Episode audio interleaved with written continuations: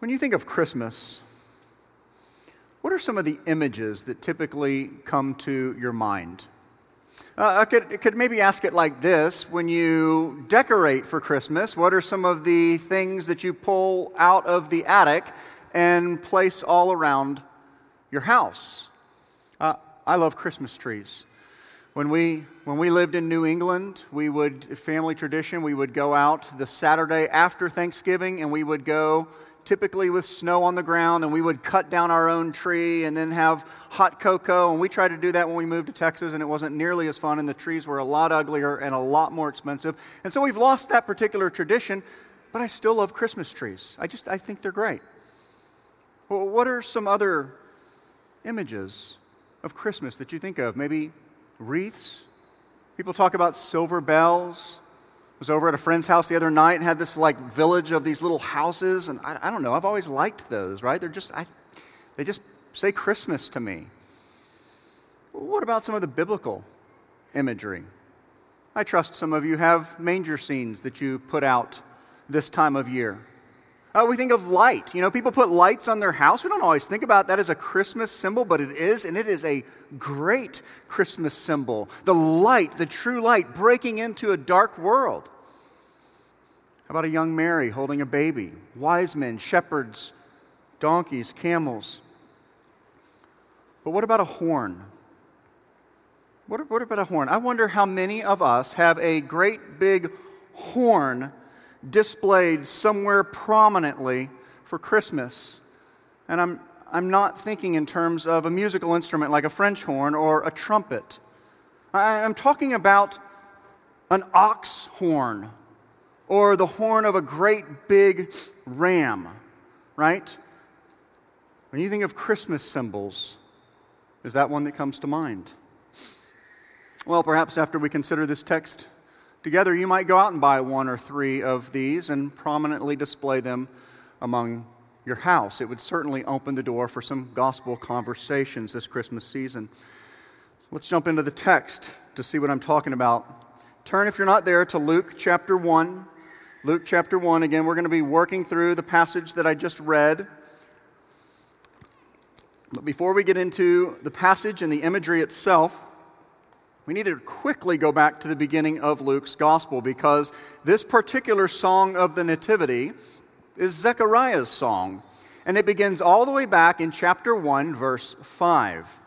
There we see that Zechariah was a priest in the priestly line of Levi, and he's married to Elizabeth, who's also of the same line, and both of them, we're told, are very old. How old, we don't know, but well past childbearing years.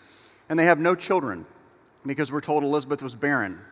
And so one day, Zechariah's division is, is chosen to be on duty, and he's serving in the temple, and the angel Gabriel came and stood beside him. And he's frightened. And, and, and, and that makes sense because angels in scriptures are not petite, beautiful women with wings like so often we see depicted, but they are large, powerful warriors of light.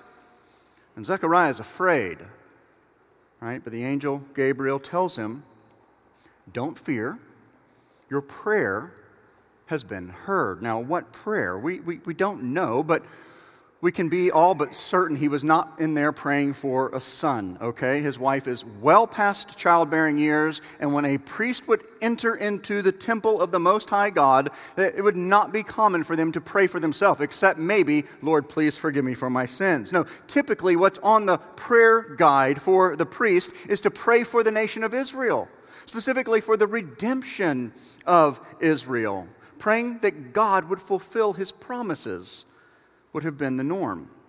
And that's probably what Zechariah was praying for. And thus, that's probably the prayer that was heard, which would make sense with the rest of Luke chapters 1 through 2. And so here Gabriel says, Zechariah, your prayer's been heard, and your barren wife Elizabeth is going to give birth to a son. Specifically, a son who will prepare the way for the Christ, for the Messiah, and you will call his name John, which means Jehovah has been gracious. Certainly fitting for all that's about to happen. No, to no one's surprise, especially if you really consider what's going on here.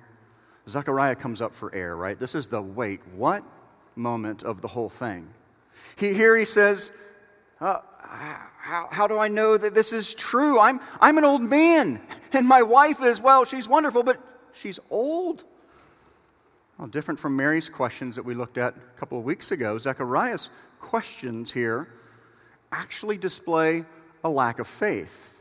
Now, that's clear from Gabriel's response in the text. Gabriel says, I am Gabriel. I stand in the presence of God and was sent to speak to you and bring this good news. And behold, you will be silent and unable to speak until these things take place because, here's the lack of faith, because you did not believe my words, which will be fulfilled in their time. And so as Zechariah leaves the temple, he can't talk, right?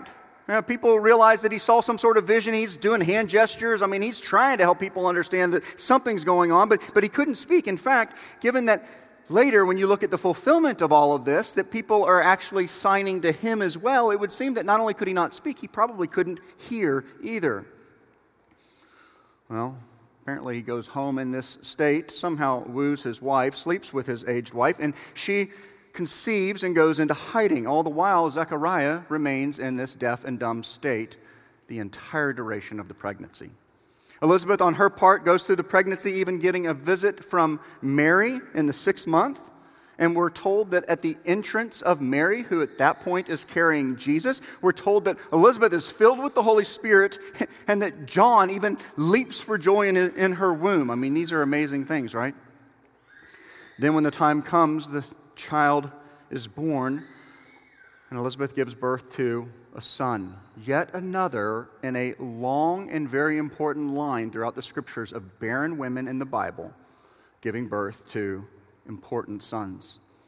And this was obviously a big deal. The text goes on to tell us that her neighbors and family they come all they all come out they're rejoicing with them to uh, rejoicing that god had shown such mercy that she'd have a son in her old age they, they rally around her trying to be helpful although we all know sometimes people try to be helpful they're they're, they're not. And so on the eighth day, according to this custom, they, they gather together to circumcise the child and to name the child. And to every single person present, with the exception of Elizabeth and Zechariah, they're all assuming this kid's name would be Zechariah. I mean, that's just how you do it, right? You name the child after dad. Elizabeth says, No, no, no. This kid's John. Jehovah has been gracious. Those present, uh, they, they, they start to argue with her. It's like, oh, you don't get to name your own kid, mom. Uh, they, they say, What are you doing, right? Everybody names the child after dad. Uh, they actually try to pull rank on her if you look at the text. They go to Zechariah thinking somehow she's trying to pull a fast one because he's deaf and dumb right now, right? And, and, and so they go to Zechariah, they sign to him, and he takes the pad and paper, whatever it is, the parchment and whatever writing utensil, and he says, His name is John. Jehovah has been gracious.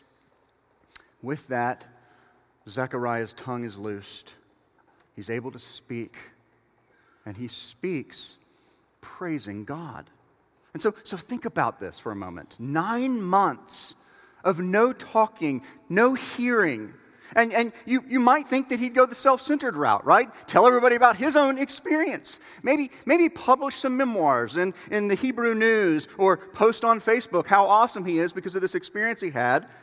But no, he praises God.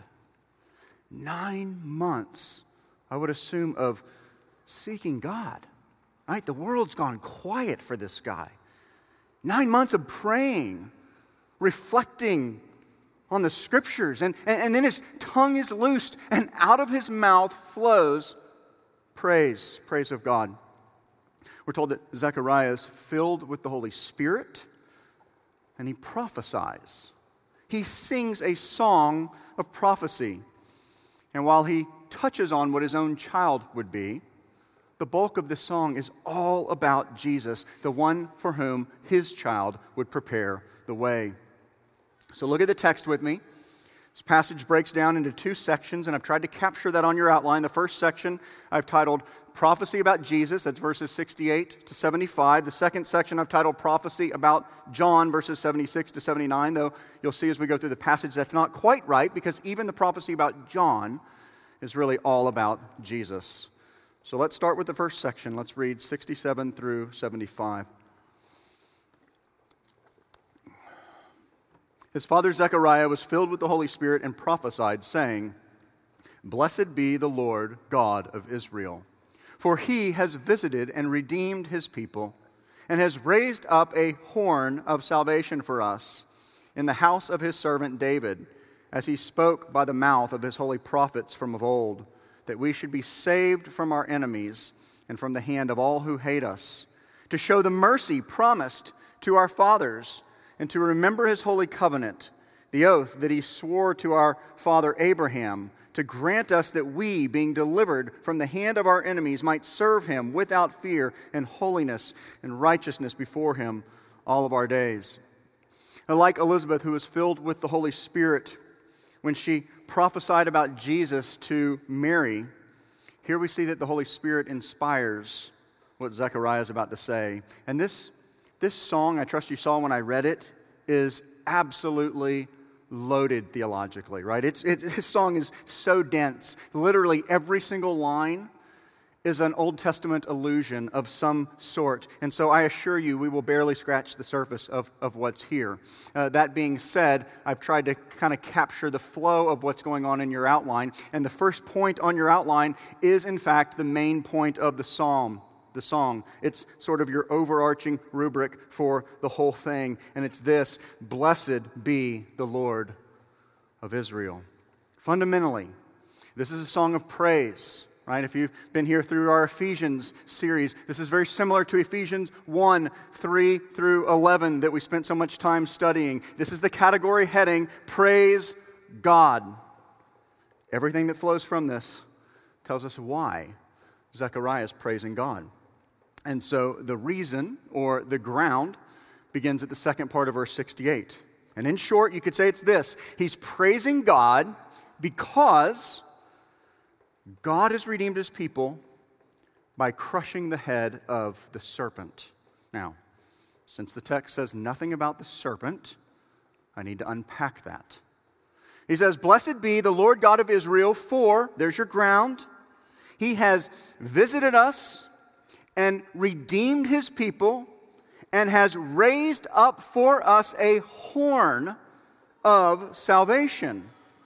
Now, this is a little technical, but I do want to point out that throughout this first section, all of the verbs are past tense verbs, and you see that even in most of your English translations. And, and each of these are what theologians refer to as prophetic pasts. In other words, he's speaking of events still in the future, but he's using a past tense because he is completely certain that they will come to pass. So he praises God because God is going to visit and redeem his people by raising up this horn of salvation. And we need to spend some time on this because this is the only time we see the horn of salvation in the New Testament, and yet it's all over the place in the Old Testament.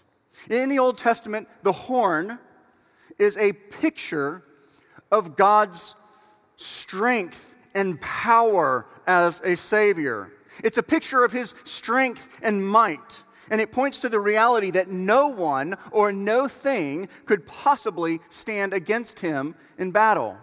See, see, this imagery was employed long before the imagery we might use of, say, military tanks or some awesome fighter jets or something like that if we were trying to show images of strength. This is the image of a large ox. And if you've never seen an ox, they're massive. The first time I saw an ox, was at the Houston Livestock Show and Rodeo, and I didn't realize how big they got. You think of a steer, and they're not that big, right? Because they usually slaughter them early enough where they're still good to eat. But an ox, it's an older, more mature animal, and they are massive. And so this image is supposed to help you to think of looking at this beast with these horns and see his strength and quake before him. This is a picture of a great and powerful God who crushes his enemies.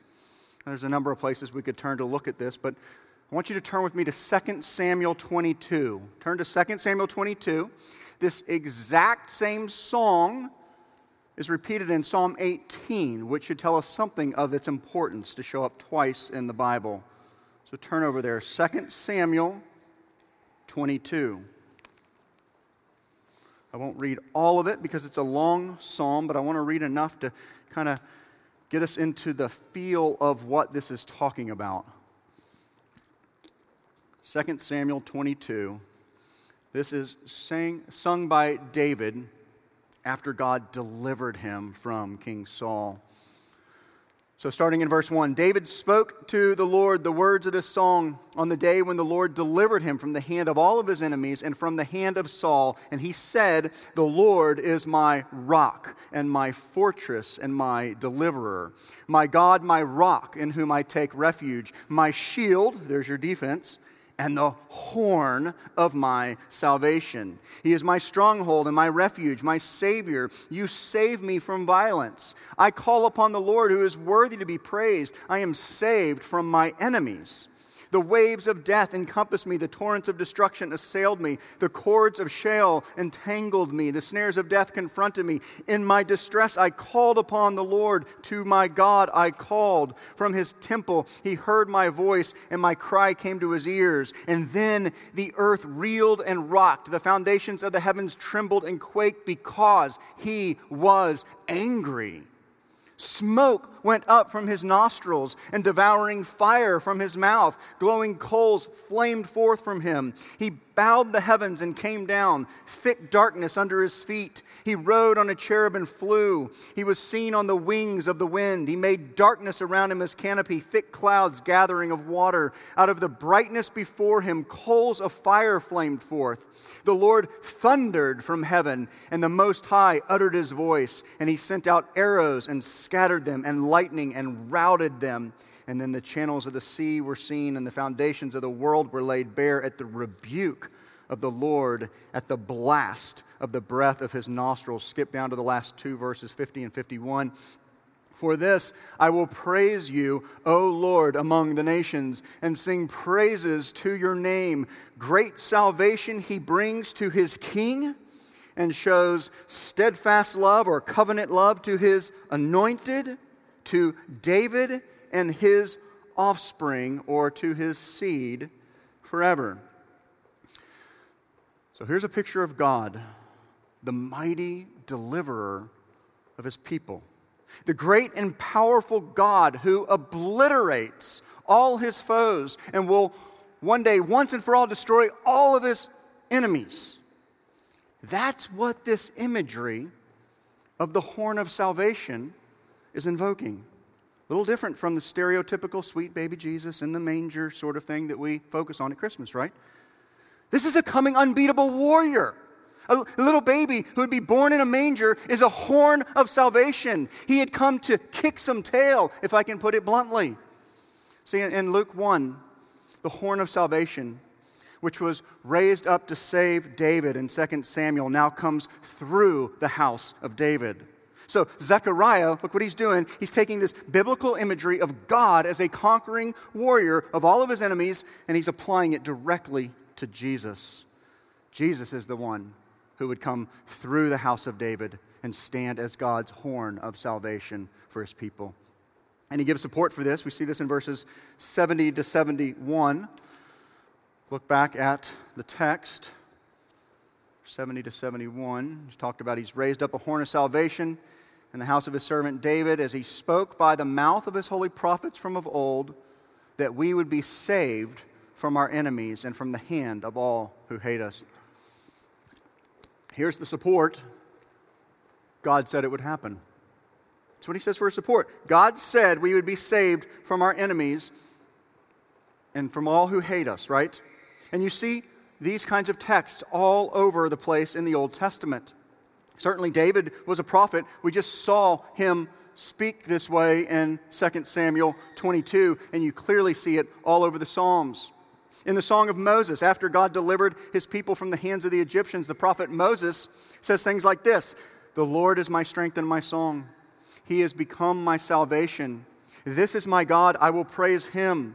Your right hand, O Lord, glorious in power, your right hand, O Lord, shatters the enemy and the greatness of your majesty. You overthrow your adversaries. You send out your fury. It consumes them like stubble. Mean, how's that for Christmas language? Certainly, the latter prophets pick up on this. Think of Isaiah, for example, constantly referring to God putting down his enemies. Isaiah 59, 17 through 18, for example. He put on righteousness as a breastplate and a helmet of salvation on his head. He put on garments of vengeance for clothing and wrapped himself in zeal as a cloak. According to their deeds, so he will repay wrath to his adversaries, repayment to his enemies. Or what about Isaiah 63, 1 through 6? We don't like to use this kind of language, but this is the word of God. Who is this who comes from Edom in crimson garments from Bozrah? Who? He who is splendid in his apparel, marching in the greatness of his strength. It is I, speaking in righteousness, mighty to save. Why is your apparel red, and your garments like his who treads in the winepress? I have trodden the winepress alone and from the peoples not one was with me. I trod them in my anger and trampled them in my wrath. Their lifeblood spattered on my garments and stained my apparel. For the day of vengeance was in my heart, and my year of redemption had come. I looked, but there was no one to help. I was appalled, but there was no one to uphold. So my own arm brought me salvation. My wrath upheld me. I trampled down the peoples in my anger. I made them drunk in my wrath. I poured out their lifeblood on the earth. If you've ever read the Chronicles of Narnia series, uh, a refrain that comes up about Aslan, who's depicting Christ, is he's not safe. He's good, but he's not safe. See, this idea of God as a conquering warrior who will save his people by putting all of his enemies to shame is all over the Old Testament. The result then of this coming Davidic horn of salvation, according to Zechariah, who's under the inspiration of the Holy Spirit, the result is that God is fulfilling these promises through Christ, through Jesus. Look at verses 72 to 73. We get to the result. I'll back it up a verse that we should be saved from our enemies and from the hand of all who hate us to show the mercy promised to our fathers and to remember his holy covenant, the oath that he swore to our father Abraham. Here he's tying all of this back to God's promise to Abraham, which I would argue goes all the way back to God's promise to Adam and Eve at the fall. Remember, Adam and Eve sinned and God judged them. And as a result, death entered into the world, and sin would wreak havoc with all of human history, and fellowship with God was broken. But even in that moment, God made a staggering promise. God promised that one from the line of the woman, one from the seed of the woman, a son, would one day come and crush the head of the serpent, defeating God's enemy and overturn the curse. Uh, this promise is then expanded upon when you get to Abraham, Isaac, and Jacob. There, God, God promised to make them a great nation. He promised to be with them. He promised to bless them, and that one from this line, same line, one from the seed of the woman, would one day come and be a blessing to all the nations of the world. And so now, now when we understand this horn of salvation coming in fulfillment of these promises, now it all starts to make sense, you see. One from this line would be a blessing to people from every tribe, nation, and tongue, as he would be the horn of salvation who would crush all of his enemies who are inspired by the one great enemy, that is Satan himself.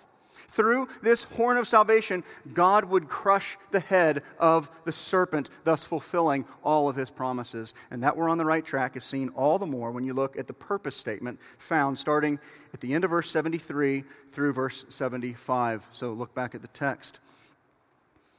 73 says talks about showing mercy remembering the holy covenant verse 73 the oath that he swore to our father abraham here's the purpose statement in order to grant us that we, being delivered from the hand of our enemies, might serve him without fear in holiness and righteousness before him all of our days.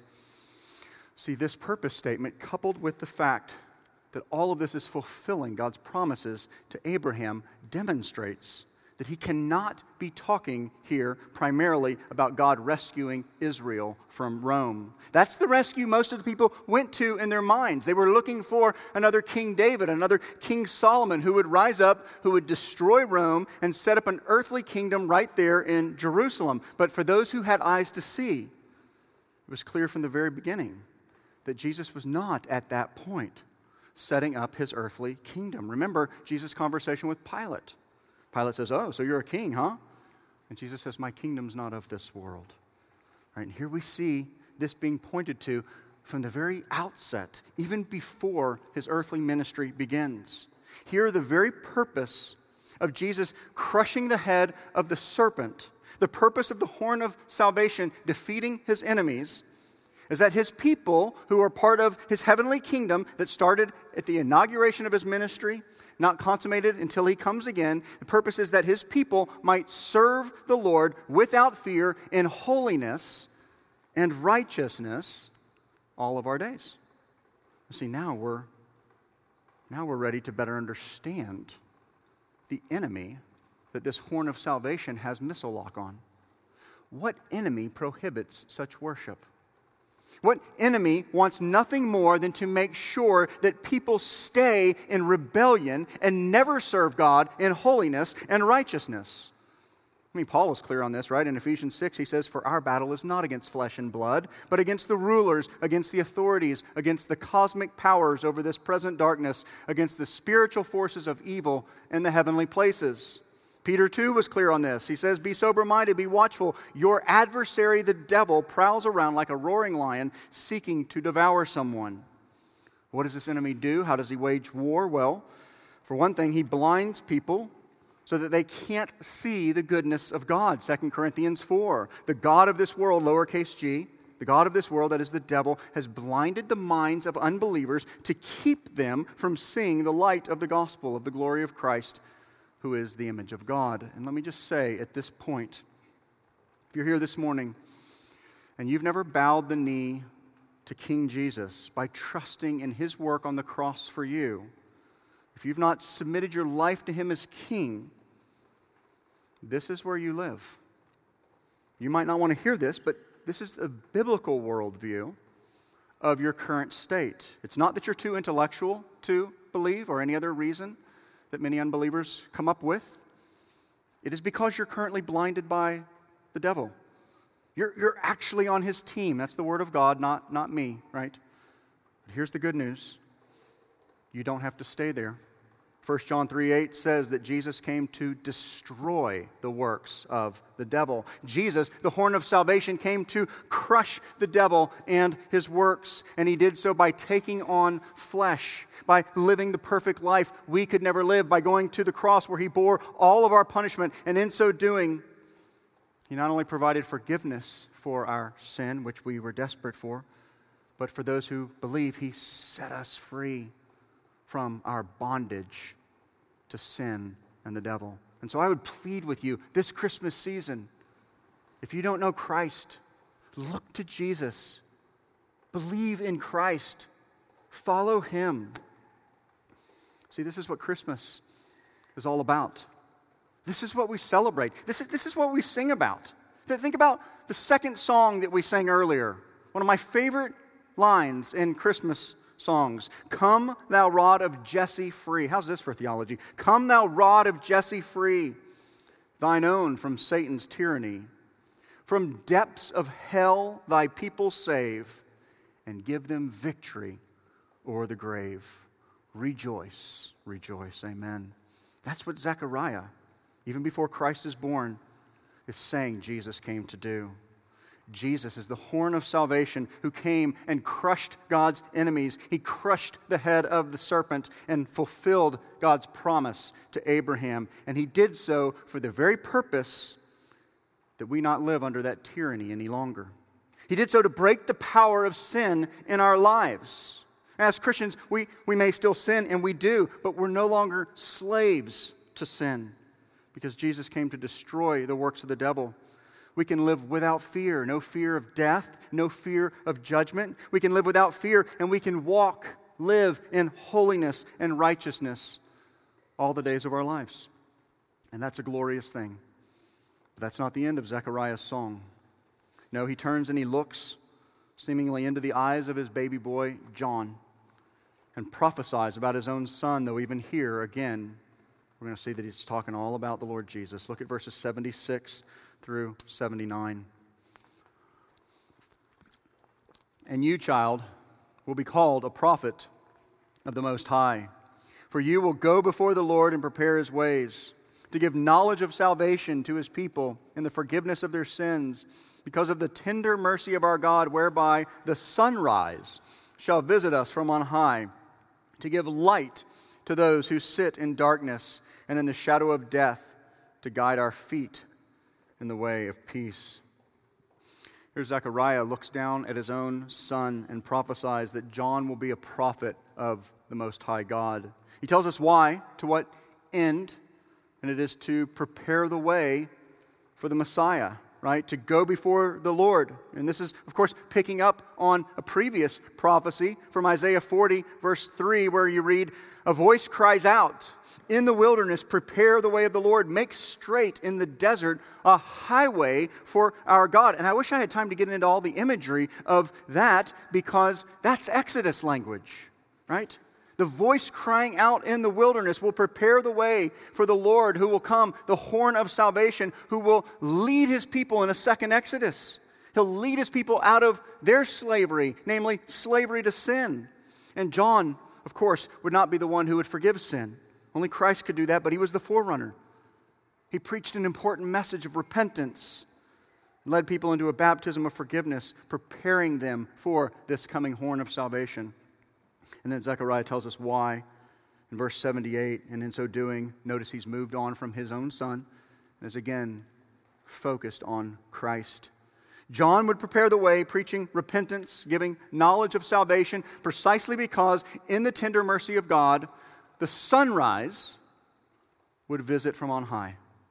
Here again, he's prophesying about Jesus, but now notice he's switching metaphors, okay? The first half of the song, Jesus is the horn of salvation, crushing his enemies. Here he's the sunrise who will visit from on high. So Jesus is the breaking in of light that will make the darkness flee. And you see this imagery at a number of places in the Old Testament. And so Malachi 4, verses 1 through 2 we read, Behold, the day is coming, burning like an oven, when all the arrogant and evildoers will be stubble. The day that is coming shall set them ablaze, says the Lord of hosts, so that it will leave them neither root nor branch. But for you who fear my name, the Sun of righteousness shall rise with healing in its wings. You shall go out leaping like calves from the stall. Or Isaiah 60, verses 1 through 3 Arise, shine, for your light has come, and the glory of the Lord has risen upon you.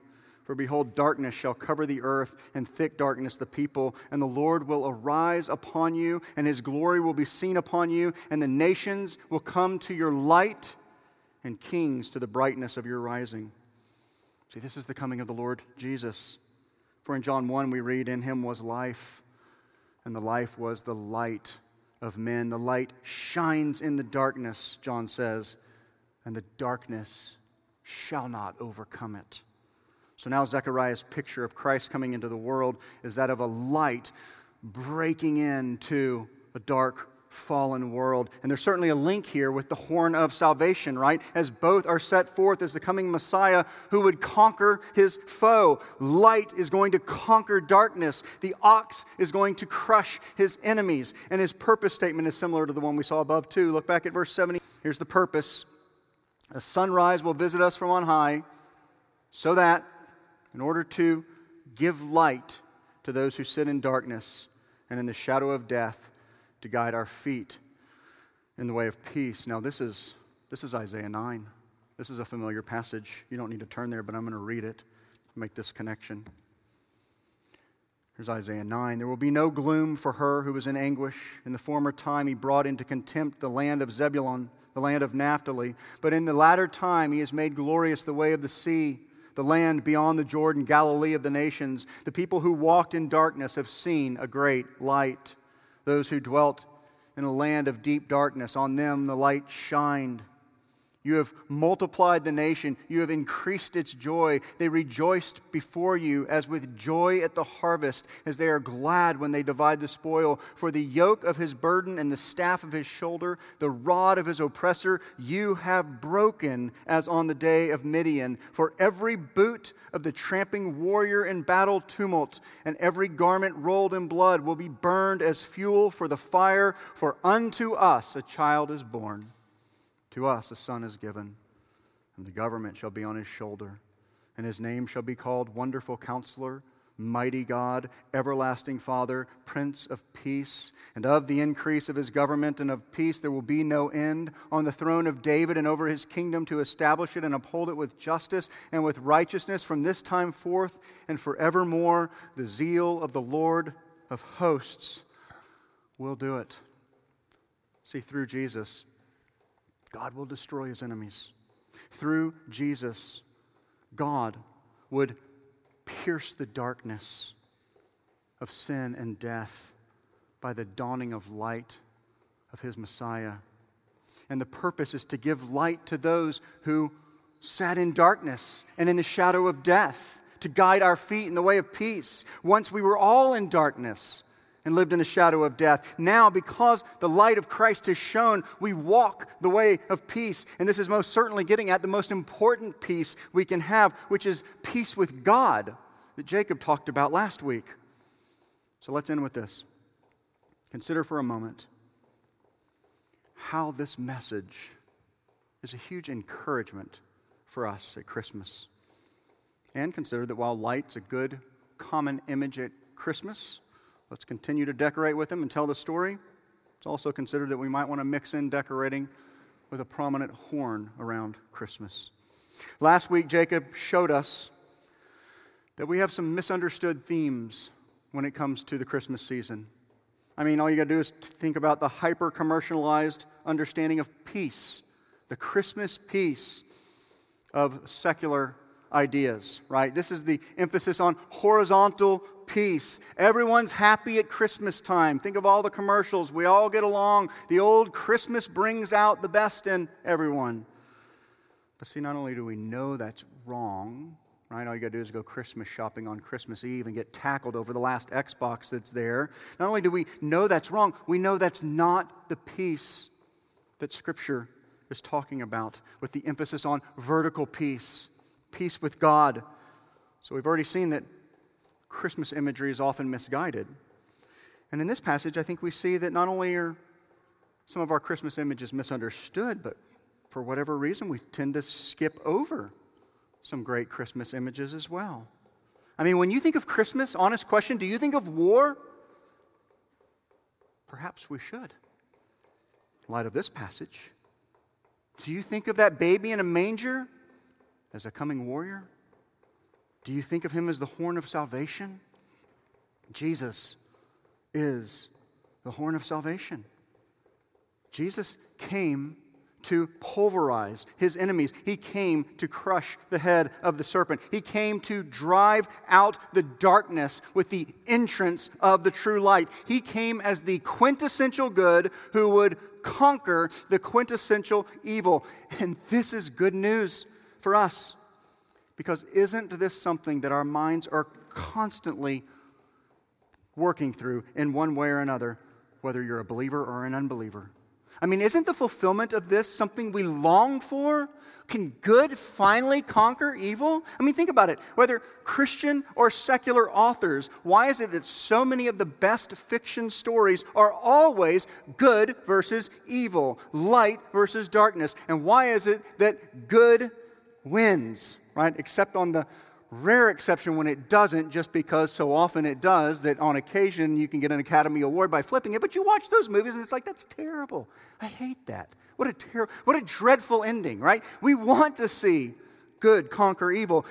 And it's because deep down we all have a sense, at least a hope, that that will happen, that good will one day triumph over evil once and for all. And listen, in and through Christmas, we have more than a sense of that. The Bible shows us it's a reality.